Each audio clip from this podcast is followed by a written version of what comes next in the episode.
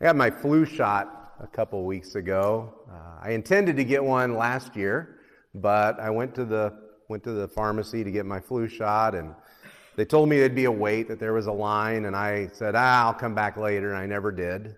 And then I got the flu, and then I got COVID, and I think we're all just a little bit more concerned about infections these days. You know, you do everything, you do everything that you can do, right? Everything that you're comfortable with doing. You, uh, you wash your hands, you use the hand sanitizer, maybe you mask up, you keep your social distance. And, then it never fails. I was telling someone the other day, the other day about a friend of mine. I hadn't seen him in a very, very long time, and someone I, I, really just barely knew, but I hadn't seen him in a long time. I was excited. We ran into each other, and I'm walking up, and I extend my hand to shake his hand, and he gives me one of these. He does this, and then he shakes my hand, and I thought, this is how I die, right here. You know, this is it. Then they, they put that on the tombstone because that's how I go. You know, right there is it, that, and that's it. I think we're more, we're more aware, we're more cautious these days, that we know that there are things that we don't want to catch. You know, there's, there's viruses out there and things that we don't want to catch. I think, I think we're also aware that it's not just viruses that are contagious. I think we're very aware that attitudes can be contagious also. Now, sometimes that's a good thing. If you've been around someone that has contagious laughter, or contagious joy, boy, that's a wonderful thing. You want to be around that person. But sometimes it's, it, other times you encounter someone who is down, someone who is discouraged, and you realize that if you spend enough time around this negative person, it doesn't matter if you mask up, it doesn't matter how much hand sanitizer you use, you're going to catch it. I had a I had a chat with someone, had a visit with someone like that recently. Everything in this person's life was discouraging. And I'm trying to be encouraging, you know, I'm, I'm trying to help out. I'm trying to accentuate the positive, as they say, but there was not a silver lining I could find that she couldn't see a big dark rain cloud right there in the middle of it. And to be fair, this person has reason to be discouraged. She's been through a lot of difficult stuff, but at, at some point, she stopped having discouragement and discouragement started having her. You understand the difference?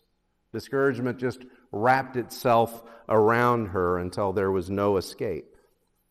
When we open our Bibles, I think if there's anybody that should have been discouraged, it's probably the Apostle Paul. And as he writes this letter to the Philippians that we're looking at, and again today, if you're using those blue Bibles in front of you, it's page 980. As he writes this letter to the Philippians, he lets them know life is not rosy. Things are not going well for Paul. He, he, he's in prison. Several of his friends seem to have abandoned him. They've forgotten him. They're not visiting him. They're not supporting him. And He's writing to the Philippians because they have supported him. They've sent him a gift. They've, they're supporting him financially, and he wants to thank them for that and thank them for their loyalty. But it, see, and it seems that no matter what was happening to Paul, he was able to see God at work. He would not get discouraged. We're going to look at Philippians chapter 1 today, verses 12 and, and on into verse 18. Paul writes, I want you to know, brothers, that what has happened to me has really served to advance the gospel, so that it has become known throughout the whole imperial guard and to the rest that my imprisonment is for Christ. And most of the brothers, having become confident in the Lord by my imprisonment, they're much more bold to speak the word without fear. And some indeed preach Christ from envy and rivalry, but others from goodwill. The latter do so out of love, knowing that I am put here for the defense of the gospel. The former proclaim Christ out of rivalry, not sincerely, but thinking to afflict me in my imprisonment. So what then? Only that in every way, whether in pretense or in truth, Christ is proclaimed, and in that I rejoice. Paul is in prison, he is under guard. His life may soon be over. And in the meantime, there are those on the outside who have forgotten him. They, they have just abandoned him. And then there are others who are using his absence for their own gain. Paul has every reason to be discouraged, and yet he can only see the positives. Paul knew that discouragement did not have to own him. Discouragement did not have to define him, and it doesn't have to define you either. So I want to look at what Paul writes here today. I want to show you three, three steps, three steps that you can take to combat discouragement in your life, three lessons that we learn from Paul's example on how to overcome our own discouragement. And, and the first lesson that we learn from Paul is to turn your attention to the essential. Give your attention to what is essential in life. Discouragement tends to give us tunnel vision. All we see is the struggle. All we see is whatever it is that discourages us. And, and in, in, that, in that tunnel vision, it becomes a pinhole precision in our vision. Our, our problems are magnified and, uh, until they just completely fill our sight. It distorts our vision until all we see are our problems sickness, conflict, uh, problems at work, problems in the family, problems in church, problems in the community.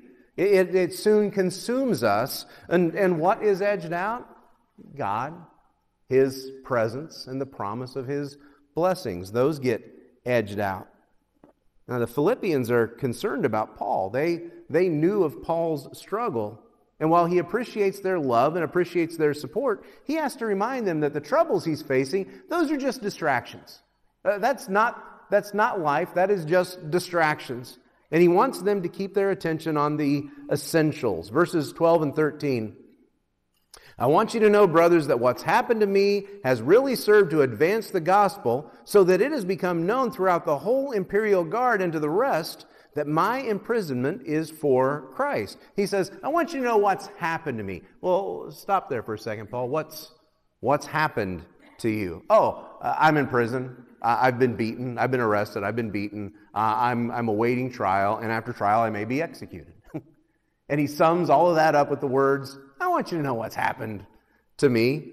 Almost as if those things just aren't even worth mentioning. For Paul, what was essential was the spread of the gospel. His sufferings, his problems, those were distractions. Now, this, this is not some denial or some Pollyanna attitude where you paste on a smile and you say, everything is fine, everything's okay. That's not what Paul is doing here. And later in the letter, he gives us a little bit more detail about the problems that he's facing, the challenges that he has, and how they've changed him. These challenges have changed him. They've changed his perspective, and, and he's even grown through these struggles. But when you know what life is about, when you know what your essentials are, it puts the problems you're facing into perspective, and you're able to concentrate on the essentials. It may be that you can't think of what, what's essential. it may be that you can't even think about essentials. And, and you have to ask yourself that question. I think if you can't find an essential, I think you have to ask your, yourself the question Does my life even contain priorities? Do I have priorities in life? Am I focused on something or am I just drifting through life? Is there a driving force to my faith? Are my convictions keeping me moving forward? Does my commitment to Christ, does my understanding of His presence, does that hold me firm? And when troubles hit, do I have, do I have essentials that keep me insulated against discouragement? Turn your attention to the essentials. But realize that depending on where you are in life, what age you are, and what the opportunities around you are, your essentials may not always look the same depending on where you are in life. Like Paul, you may need to rethink. You may need to rethink what it means for you to flourish. You know, we read through the book of Acts, and in the book of Acts, we find Paul traveling around. He's preaching, he's telling people about Jesus. He's going to new communities, he's starting churches, he's going to existing churches, and he's encouraging them and, and telling them about Jesus. That's not the Paul that we encounter in Philippians. By the time we get to this letter, Paul is locked up. He is in jail, he's in prison. Uh, he, traveling is out of the question. He's not going anywhere. You know, we call him the Apostle Paul. We use that title, Apostle. Apostle means, the title means one who is sent. It, it literally means he's a missionary. He is sent. How can you be sent if you're locked up in prison? How can you be sent if you're chained to a, to a Roman guard? You can't leave. So, how can you be sent? You see how that would, that would be a little discouraging to someone? Paul could have easily given up. He could have said, you know, if I can't leave, then, then I'm not, I'm not going to do anything. If I can't leave, I can't be sent. But instead, he chose to focus on the essentials. The, the gospel still was being spread somehow. And so he changed what it meant for him to, to flourish, what it meant for him to have a win in life. Again, verses 13 and 14. It has become known throughout the whole imperial guard and to all the rest that my imprisonment is for Christ. And most of the brothers, having become confident in the Lord by my imprisonment, they are much more bold to speak the word without fear. Paul may have been in prison, but his story is inspiring others. You know, one Paul, one Paul is locked up, but several little Pauls have sprung up since then, and they're out preaching and they're out teaching and spreading the gospel. Paul saw the blessing in his difficult circumstances because he changed what it meant for him to flourish. Now, there's something else, another blessing that Paul couldn't have seen, but you know it. I know it. This is a blessing that he could not have even perceived. You and I, 2,000 years later, we're sitting here in a church eh, a world away from Philippi, and we're reading the letter to the Philippians. We're reading a letter written by the Apostle Paul because Paul was in prison and he couldn't travel and he couldn't speak, so he started writing letters. In your New Testament, there are at least five letters that we call the prison epistles, letters that Paul wrote while he was in prison. You open your Bible to be comforted. You open your Bible to be inspired. You open your Bible to get a greater vision of who God is and what his calling on your life is like. You get that because a man in prison wrote some letters. You know Jesus better because Paul was able to change his focus, change what it meant for him to flourish. We all may need to rethink what it means to flourish right now. We might need to rethink what it means to flourish in our world. What does a win look like for a community like ours, for a church like ours, for Christians like us, what does a win look like in 2021? This is a huge one in our world today. And I just have to tell you, I spent Thursday with a group of preachers at the happiest place on earth. We all went to Moonshine together. And every one of them is discouraged. Every preacher I talk to right now is discouraged. If you encounter a preacher somewhere, I don't care what smile he's got on his face, I don't care what he tells you about how awesome everything is, that man is discouraged. That woman is discouraged. They are discouraged right now. We were all struggling before COVID hit. We were struggling because our world changed. The, the regard that our society has for churches and Christians, that's changed and it left us behind. And now things are so much harder. I, I've never seen so many preachers want to give up as I'm seeing right now. I'm sick and tired of reading articles every week about the rise of clergy suicide. Uh, those articles hit my desk every week. We were all taught in Bible college and seminary what it meant to be a good preacher, what it meant to have a vibrant and alive church in your community. And all of that is gone. Suddenly, the world headed off a cliff. And we don't know what it looks like to flourish anymore. We've got to change our view of what it means to flourish. What does a win look like? Moving ahead from here, our, our world is going to be very different. And we need to find different ways of measuring our effectiveness as a church. If we don't, all we're going to see is negatives. All we're going to see is, well, there's not as many people as there used to be. All we're going to see is, is how things aren't the way they used to be. And our vision will narrow in, and we will never see the blessings that God has for this year, for next year, for the future. And like Paul, we need to determine that we are going to see positives, even when there are negatives around us. We are going to find the positives. Now, none of this is easy. None of this is easy, but it is so important. So much of what's around us is discouraging. You turn on the news, it's discouraging. You, you see the sickness around us, it's discouraging. You listen to the, about the economy, you listen to politics. You know, all of these things are discouraging. The weather's nice today, but we had a lot of rain this. It gets discouraging. You know, fall's coming. It's going to get dark really soon. It's going to require us to rethink what it means to flourish. What does a win look like? God's still moving. Jesus Christ still saves people. Amen? The gospel still works. We need to keep our eyes on Him. We need to determine that we're going to see the positives, even in the face of the negatives. So, Paul was in prison. Paul's out of the way because he's locked up in prison. So now all of a sudden, these other people start preaching about Jesus. Other people start preaching. Some people, they're starting to pre- spread the gospel. But apparently, some of them were doing it for selfish reasons. Some of them were doing it because they were saying, hey, Paul, look, you're locked up in prison, but I can go wherever I want. Look, Paul, you can't leave, but I can go over here, and I can go to this town, and I can go to this town, and I can tell everybody about Jesus. I can tell them, oh, poor Paul, he's in prison. We don't know what he did, but, you know, he had to have done something or he wouldn't be there. And some of them, some of them were doing it for selfish gain. There were people back then who started TV ministries, and they were conning little old ladies out of their money. They, whatever that version, whatever their version of that was, there were people who were doing that back then. That's a huge negative. That should be very discouraging. But listen to what Paul writes in verses 15 through 18. He says, Some indeed are preaching Christ out of envy and rivalry, but others from goodwill. The latter do it out of love, knowing that I'm put here for the defense of the gospel. The former preach Christ out of rivalry, not sincerely, but thinking to afflict me in my imprisonment. So, so what then? Only that in every way, whether in pretense or in truth, Christ is proclaimed, and in that I rejoice. People with wrong motives, people with wrong attitudes, and yet Christ was still being preached. Paul sees that as an absolute win.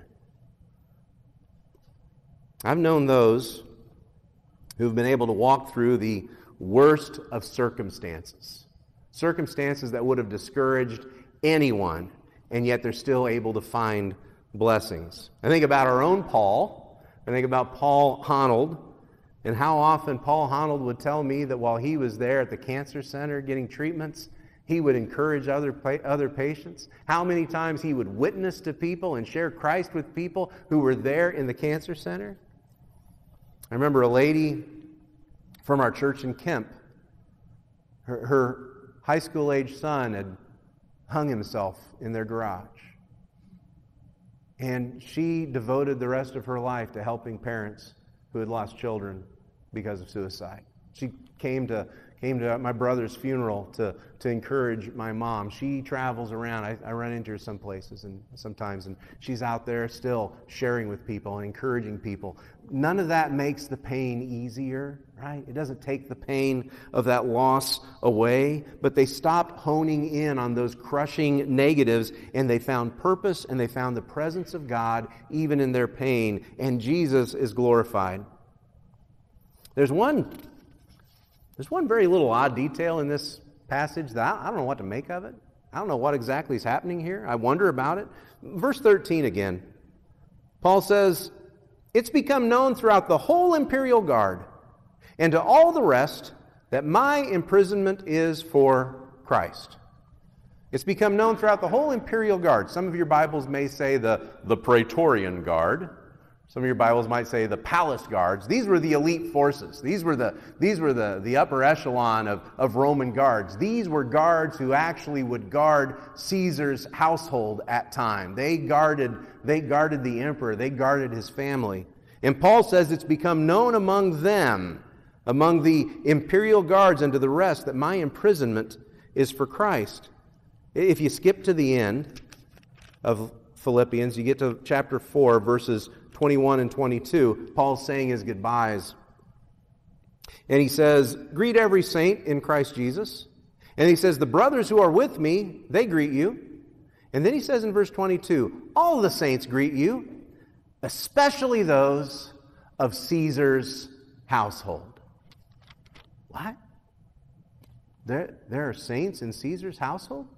There, there are Christians? There are people who trust Jesus for their salvation in Caesar's household? How is that possible? How is it possible that this little Jewish preacher, Roman citizen, Jewish preacher, who is in prison for a capital offense, something that may cost him his head very soon, somehow he's managed to influence members of Caesar's household? Somehow he's managed to convert and win to Christ. They are now saints, people in Caesar's household. There were saints in Caesar's household because one saint sat in prison, shackled to a Roman guard, awaiting the possibility of death, facing what should have been crushing discouragement. His body was bound, but Paul refused to let his spirit be bound. What could you do if you stopped giving in to your discouragement? Face your discouragement with confidence in God's presence. Again, verse 18 What then? Only that in every way, whether in pretense or in truth, Christ is proclaimed, and in that I rejoice. There it is. I rejoice. The joy that permeates the letter to the Philippians. Ended up, we call it the letter of joy. It's the joy not born out of a good day. Well, there's sunshine today, there's not a cloud in the sky, and everything's going right. But there in prison, in the darkness of his cell, Paul says, I rejoice. He says, I've been forgotten by my friends, but I rejoice. Some people are using me being locked up in prison so that they can get ahead, and they're talking bad about me, but I rejoice. I'm facing the possibility of execution, but I rejoice. How?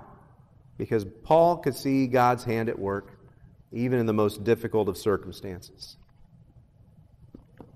I know you're discouraged. I know it's been difficult for us all. And I know that for many, for many, this is not how you anticipated spending your your golden years. I'm not saying anyone here is in their golden years, but you know what I'm saying. We didn't anticipate spending our golden years like this. And for some of us, we're, we're just wondering if we're going to get golden years, you know, what those years might be 10 instead of gold. What's it going to take for you to rejoice? What's it going to take for you to praise God anyway? Turn your attention to the essentials. What is the essential of life that you can concentrate on? The gospel is still being spread. How can I share Christ with others? How can I let them know his love when I encounter someone? Change what it means to flourish. Flourish wherever God has planted you, whatever circumstances. God would not have led us to 2021 if he didn't mean for us to flourish in 2021. And determined to see the positives even when everything around seems negative and always turn your eyes upon Jesus. We're going to sing that song here in just a minute. Turn your eyes upon Jesus. I think it's a wonderful reminder to us. When we turn our eyes upon Jesus, look full in his wonderful, his, his wonderful face, and the things of earth will grow strangely dim in the light of his glory and grace. Very often, those things of earth, they just occupy our, our sight all the time. They are there on our TV screens. They are there on our little screens. They are everywhere. The things of earth. Wouldn't it be nice if we could turn them down, if we could see them grow, grow strangely dim?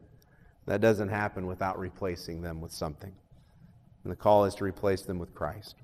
And as we take communion today, it's a call once again to turn our eyes upon Him, to, to allow Him to fill our vision. Let me pray, and then we'll sing and uh, we'll take together. Father, we love you. We thank you so much for your, for your presence. And Lord, there are times when the things of earth, the things of life, the discouragements, the, the things that occupy our news and end up occupying our thoughts and our fears, they edge you out and they make you seem so small and so impotent at times. Father, we commit today to turning our eyes to your Son to seeing him and to changing our view on the world so that we might see Christ. And as we see him, we might reflect him also. And there will be others that see him because they see him in us. Bless as we share this today. Bless as we share this bread that represents his body broken for us, the cup that represents his blood shed for us. Turn our eyes upon Jesus today. It's in his name we pray. Amen.